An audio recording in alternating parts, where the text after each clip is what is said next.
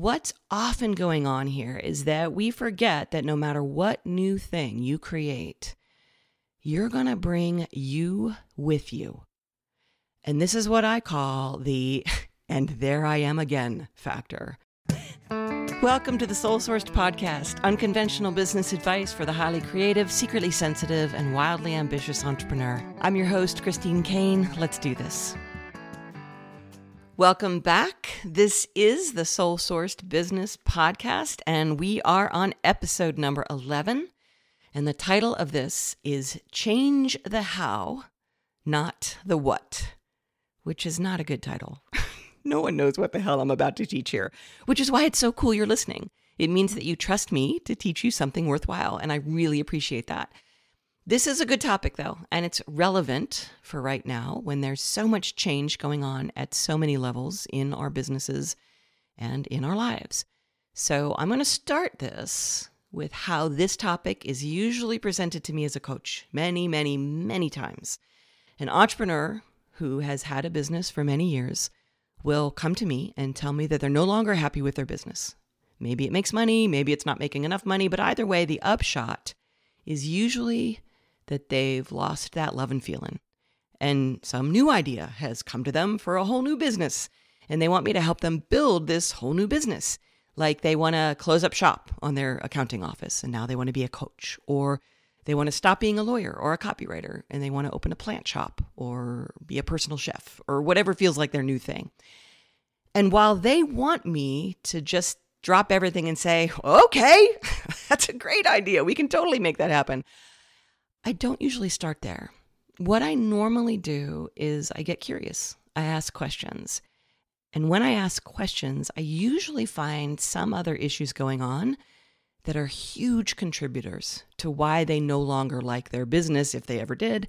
Like they let themselves get treated like shit by their clients, or they're not getting paid enough, or they're frustrated because they've had bad luck with employees, or they work nights and weekends, or it all started off pretty easy, but now they have to market, and marketing and selling just harshes their buzz, man. And now it all feels like too much. And they almost always mention at some point that this business is no longer their passion so, I'm not saying that their new idea is necessarily a bad idea, but often what's happening is that someone is looking for an escape hatch. And passion becomes the easy go to culprit. You know, I've lost my passion, and therefore that means I need to change my business, and you need to agree with me. And this is where I will ever so delicately introduce them to the idea of changing the how, not the what. And the reason I am ever so delicate about it is that people have lost their freaking minds when it comes to the idea of passion. The current messaging around passion seems to sort of go like this You will start a business, you will post many cool photos of yourself on Instagram, you will reap comment after comment after comment, and there you will be basking in the glory of your influencer status and all the lives you change because you are so very passionate about every moment of every day rolling in ecstasy at the sheer brilliance of your life and your work. We've turned the idea of passion into never ending swaths of time that are filled with nothing but orgasms and pie. And when I ask this entrepreneur to meander on back into the current passionless business and consider changing the how, that entrepreneur looks at me as if I am robbing her of her future orgasms and pie, which I'm not. So I make them a bargain. And I tell them that since their business, it's what's bringing in the cash right now.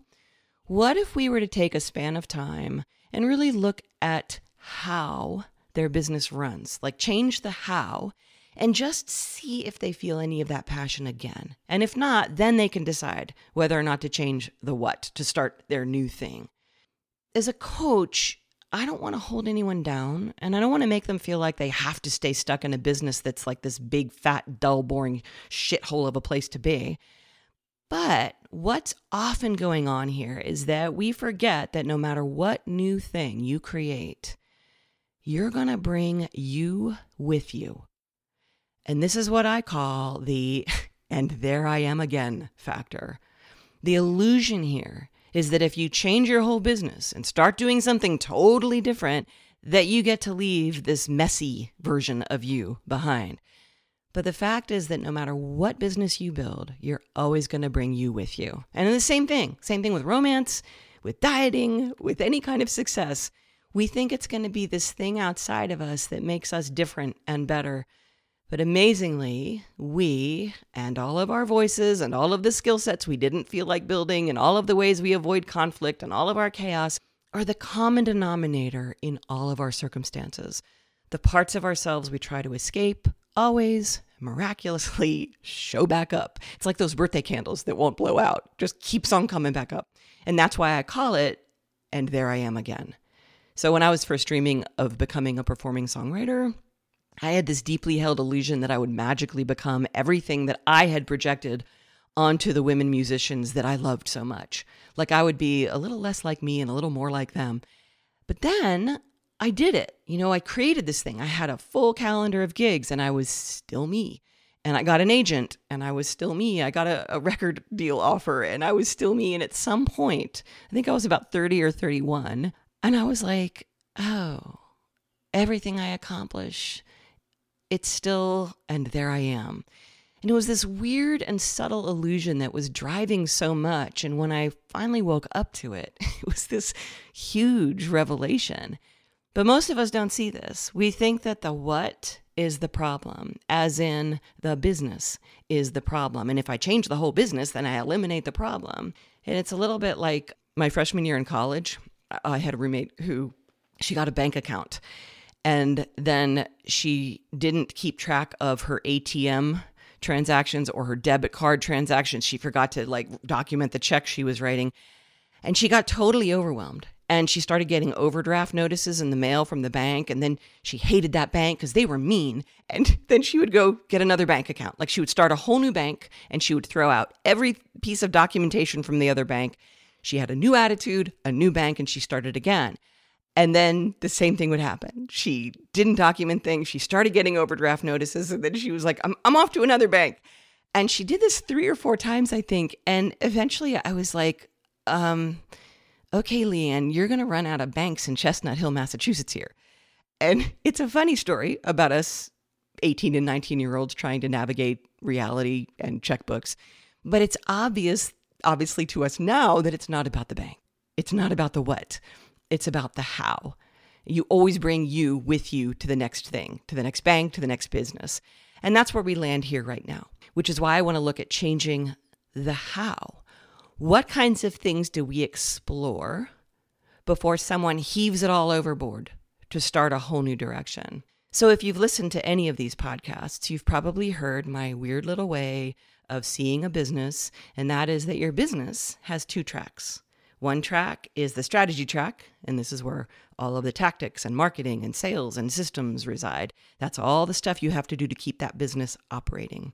But every business also has what I call the soul track. And that's the softer stuff, it's the internal stuff that we all tend to ignore, or we make it separate, or we pretend that it has no place in a business. After all, business is hard, and that's all that soft, mushy stuff. But it's real. And the soul track really does impact your business. So, what I'm going to do here on this episode is I'm going to give you three places to start changing the how in your soul track. And I'm going to give you three places to start changing the how in your strategy track. So the three places in the soul track all start with the letter A. And our first A in the soul track is attitude. And that's the first place we start, just plain old attitude. And that is the daily energy we bring to the table or the workbench or the office.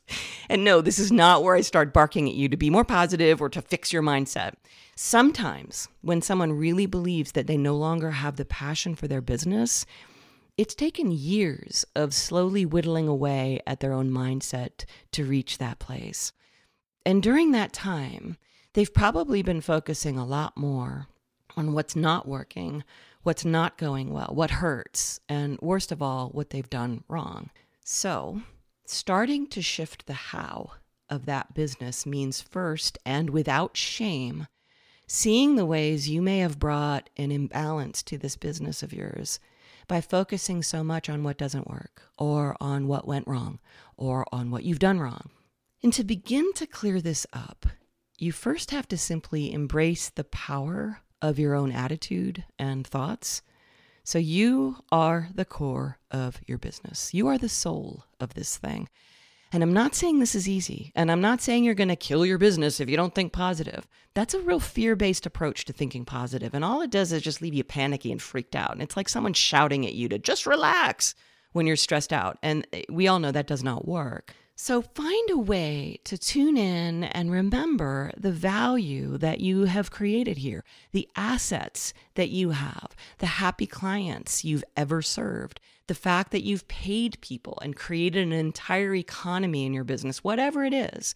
Find a way to list and to remember the assets, the value of what you do, and then focus on that as much as you can with gentleness and kindness each and every morning before you begin your work. You guys, we have turned mindset into almost a violent demand that we just think positive. My acupuncturist calls this, he calls it shouted down doubt, meaning that we are all stuffing our pain so thoroughly that we've forgotten that healing means we get to be organic about this. We can simply recognize that, oh, I've gotten a bit out of balance here. I've neglected this garden. I've let weeds grow up all over the place. Let me start to cultivate some of the good that's here and really remember what's deep and what's real and true about what I do. And yes, you absolutely can do this with intention and also with dignity. The second A in our soul track, our second how, is alignment. And this is really the energy of your own commitment. So some people equate the word commit with the word trapped. And that can be terrifying. So, so they avoid being trapped and they just jump into whatever bright, shiny new idea they have. And their business becomes a lot of bright, shiny new ideas that never really go very deep. And it's the old story of digging a well and the difference between digging 100 holes that are one foot deep versus digging one hole that's 100 feet deep. My client Wendy has worked with me for many years now, and I don't think she'll mind if I share this story here because she has shared it with her with so many people herself. Wendy is a therapist, and in her first year with me, she kept jumping back and forth between business ideas because her practice, which is a pretty sizable healing center with other therapists and practitioners in it, it was getting she was getting overwhelmed by it and it was getting tedious to her. And during that year, she never actually fully committed to any one business. And so ultimately, at the end of her first year with me, she had a lot of those one foot holes and was not doing well financially. And at this point, it is so easy to blame the coach or the training or the other people or whatever. And to her credit, Wendy looked deeply. And what I can tell you, because I was in the room, she had an enormous amount of emotion and shame because she saw that she wasn't aligned. She hadn't committed. And she was in that elusive search for her passion. And so she signed up to work with me for another year and then she committed. And that next year, she quintupled. Is that the word for when you five times, 5x your business? She quintupled her revenue and then she hit six figures and she's been at that, uh, at six figures ever since then. And part of what happened was she saw her own patterns of how she had avoided confrontation in her healing center and how she had set things up from that avoidance. And so many insights came along with the creating of that higher income. And it hasn't been easy. It wasn't easy at that time, but she has transformed the how. And what I can tell you is that she grew a coaching business on the side, and she is now in a position to be able to step into that as her new business because she transformed all the hows that weren't working in the what of her other business. And I'm going to remind you that this wasn't an overnight process for her. She's now worked with me for years and steadily grown. But that commitment piece was so worth it when she started that second year. And I think the commitment thing is big, especially right now, because many people are experiencing that catastrophic feeling of my year started off so great and I was on a roll, and then everything changed. And that little tantrum throwing 14 year old within can just feel so easily like saying, screw it, and then just step into that all or nothing mode where now you've chosen the nothing side of that coin and you give up on any vision because all your best laid plans fell through. You become the equivalent of the, the dieter who snuck some pretzels on her diet and then decided it's now all a wash. She's completely screwed up and she downed six blizzards at Dairy Queen because why bother? It's that all or nothing syndrome. And we might see that we're a little bit there right now because we got off track in our business this year.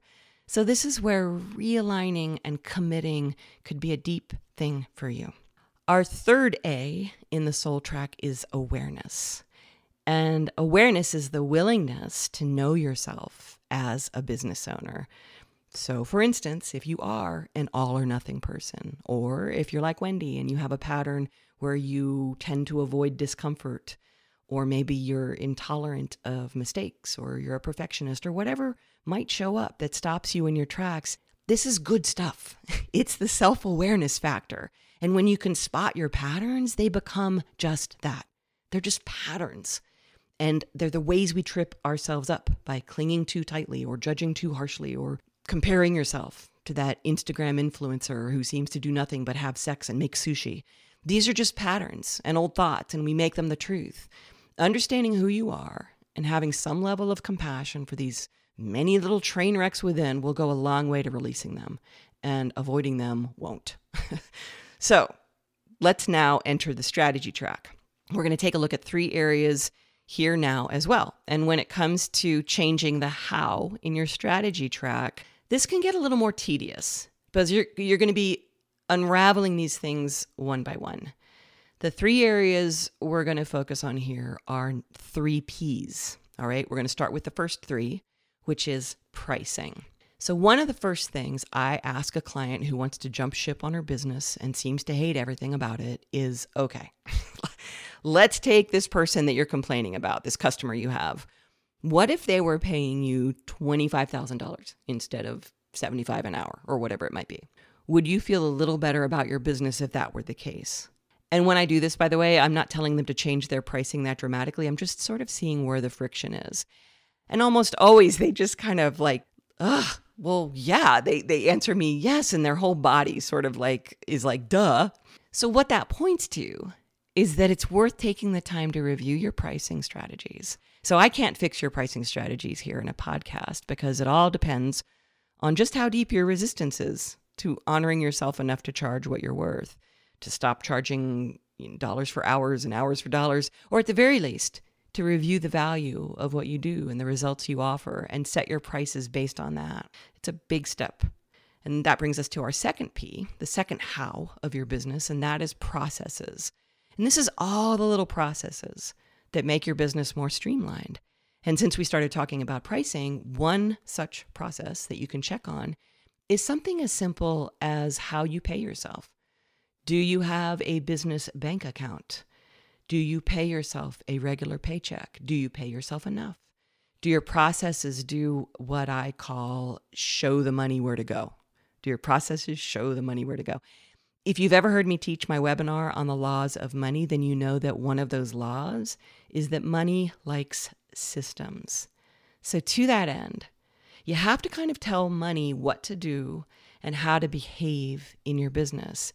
And I'm not going to go into that here, but it starts with choosing an amount that you get paid and creating a process for that to happen. Many of us pay ourselves way too little, or worse, we have no system at all for how we pay ourselves. And so when I say money like systems, that means that money follows the system or process you set up.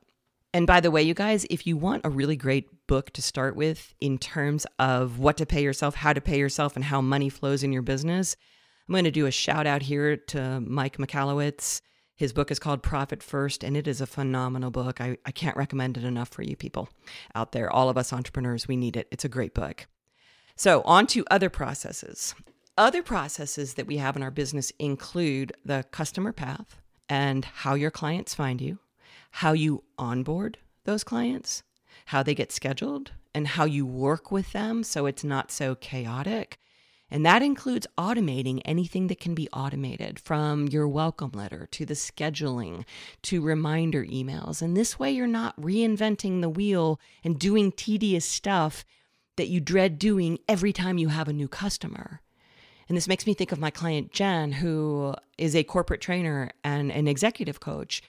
in her first three months working with me, she literally took every step from my training on the sales process and she implemented it and she automated it because her entire MO had been that she would go to these events, she would come home with a handful of leads, and these are people interested in working with her.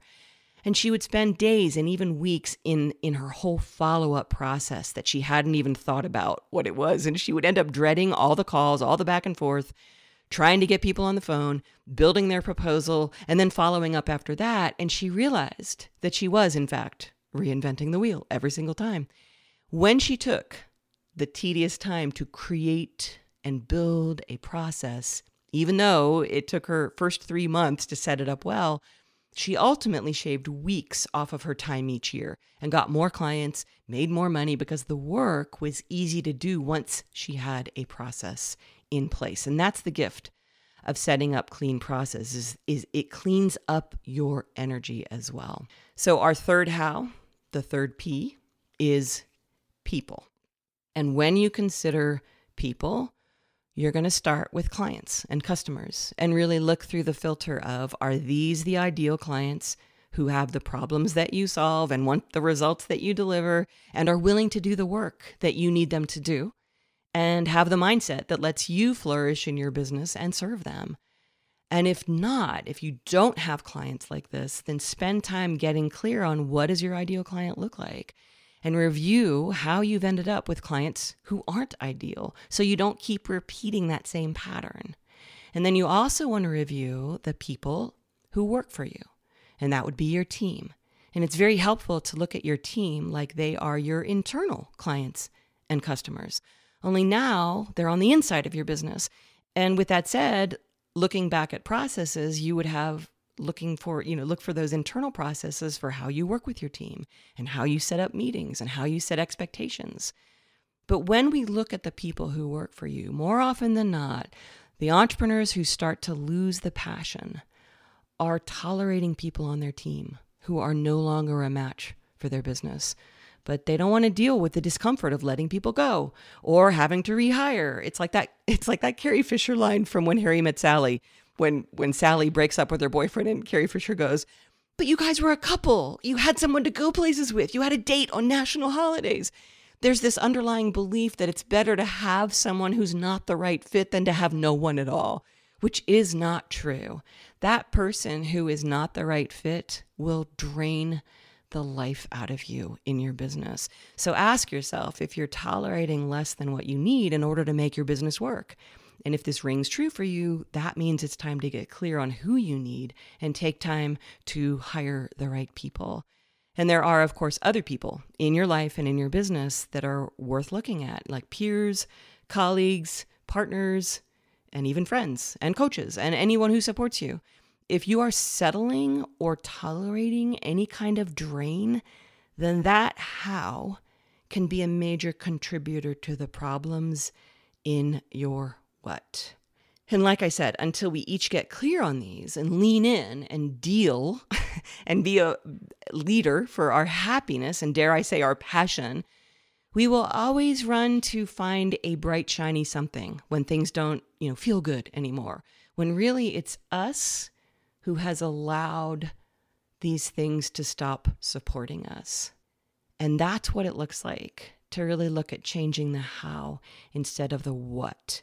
And what I tell my clients is that the gift of doing this is that when it does come time to change the what, when you become like Wendy and you can set up a whole new business, you've created so many new skill sets and so much clarity that you build a business on a really strong foundation based on your experience. And that is magnificent. It's really, really fun when you realize that you have broken through a lot of your own limitations. Okay, so here's the good news. The good news is that you now know what it means to change the how and not the what. And you can apply this in any area of your life. It's very exciting. And if you really want to get this anchored into you, go teach it to someone else and tell them what you learned. Or you can just share this episode with them and make it easier on yourself. and the other good news is that you listened to this morning's bird feeding session outside my window, way out there in the background. And now I can hear the cicadas are starting up. So thank you for that. This is what it means to work from home and record your podcast from home. And I live in the woods, and that's just how it is. But the bad news is that this is over. This went so fast. It was really, really fun to teach you today. And so here's where you do whatever it is you haven't done. You can subscribe to this podcast. You could leave me a five star review if you feel so compelled. And you can also go to amazon.com and get my book on pre sale. It's out November 17th of 2020 and it is called The Soul Sourced Entrepreneur. And yes, there are sections in that book that cover all of these hows in your business. And especially when it comes to the strategy track, I courageously take you where no one has taken you before. We go into the mindsets and obstacles that can tend to hold you back in these three P's that I just walked you through in the how of your business. So thank you, thank you, thank you for listening and for being out there. And I will see you next week.